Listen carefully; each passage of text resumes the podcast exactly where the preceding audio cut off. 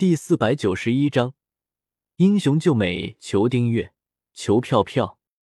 白子画虽然不会为了生死劫就去出手杀了花千骨，但是也不希望见到花千骨，尤其是花千骨竟然还要拜入长流，这不是逼着白子画杀他吗？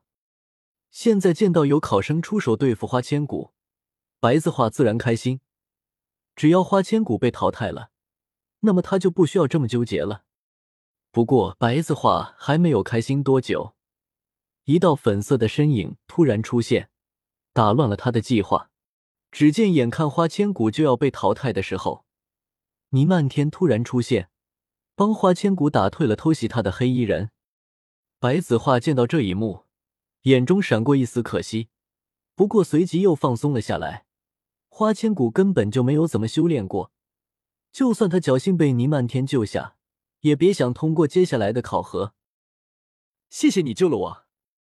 花千骨见到倪漫天出手救了自己，露出一个有些呆萌的笑容，谢道。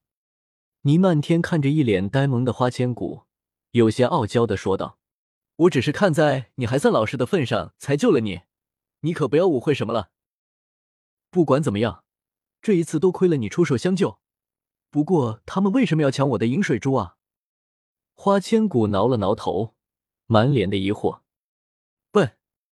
倪漫天没好气的白了花千骨一眼，掂了掂手中的饮水珠，解释道：“这饮水珠说是用来保命的，但是在我看来，其实更像是鼓励我们相互抢夺，彼此淘汰。可是，不是只要出了森林就算过关了吗？”他们为什么要这么做啊？花千骨一脸不解的问道。倪漫天听到如此天真的问题，满脸无奈。这花千骨的性格说好听点就是单纯，说难听点就是傻，有些无语的说道：“笨，这才只是第一关，长留弟子的录取名额又非常少，如果不趁现在多淘汰几个对手，怎么加入长留啊？”原来是这样啊。花千骨有些似懂非懂的点了点头。好了，我们快点走吧。倪漫天一把拉着花千骨，向往两森林的外围走去。赶了一会路之后，花千骨突然停下了脚步，有些戒备的看向了周围。花千骨从小就因为身怀异香，招惹了不知多少鬼怪，对于危险的感知会比常人敏锐不少。倪漫天见到花千骨突然停下，有些疑惑的问道：“千骨，你怎么了？”馒头，你不觉得周围有些太安静了吗？花千骨邹着柳眉问道。听到花千骨的话，倪漫天也反应了过来，这周围的树林之中，竟然连一丝鸟啼和虫鸣都没有，的确太不寻常了。沙沙沙。就在这时，一道道树叶摩擦的声音响起，从周围的灌木丛中冲出了一群长着腿、高大的食人花。快跑！见到这么多滴食人花，倪漫天和花千骨对视一眼，连忙撒腿就跑。以倪漫天的实力，虽然打不过这些食人花，但是想要逃的话，还是逃得掉的。可是花千骨没有修炼过。根本跑不过这些食人花，有了花千骨的拖累，两人很快便被食人花追上，被团团围住，退无可退。漫天，你快走吧，你一个人的话，能够逃得掉的。花千骨看着周围的食人花，心中暗叹一声倒霉。不过他也不想拖累了倪漫天，转头对倪漫天说道：“不行，我既然说了要保护你。”那就不能抛下你一个人逃跑。倪漫天听到花千骨的话，想也不想就拒绝了。他可不是那种会抛下朋友逃跑的人。吼！周围的食人花嘶吼一声，张开布满倒刺的大嘴，向着花千骨和倪漫天咬去。倪漫天的实力虽然在年轻一辈之中还算是不错，但是也只能对付几个食人花罢了。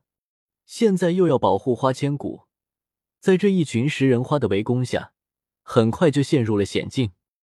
就在倪漫天将要被巨大的食人花一口吞下的时候，一阵耀眼的剑光闪过，周围的十几株食人花瞬间便砍成了两半。风度翩翩的萧邪，一身白色长衫，手持一把铜剑，如同救世主一般，在花千骨绝望的时候出现在了他的面前，让花千骨一时之间呆在了原地。小骨头，你没事吧？萧邪走到花千骨面前，在他眼前晃了晃手，笑问道：“萧大哥，原来你这么厉害啊！”回过神来的花千骨。一脸兴奋的叫道：“倪漫天也没有想到萧邪的身手竟然如此高超，走到萧邪身旁，有些傲娇的说道：‘没想到你的功夫这么好，我们交个朋友吧。我叫倪漫天，多谢你照顾小骨头了。在下萧邪，我们现在已经是朋友了。’通过见闻色霸气感知的萧邪，自然知道倪漫天刚才出手帮过花千骨，加上面对那么多食人花。”倪漫天也没有舍弃花千骨一个人逃走，也算是一个值得一交的朋友。他是什么人？白子画看着画面中突然出现救下花千骨他们的萧邪，对一旁的洛十一问道：“回尊上，他的名字叫萧邪，原本是一个富家子弟，后来他的父母去世之后，他就继承了家产。不过他身上的功夫，却不知道师从何处。”洛十一恭敬的回道：“对了，尊上，这是萧邪使用的武器。”洛十一想了想，将黑刀叶递给了白子画。好刀！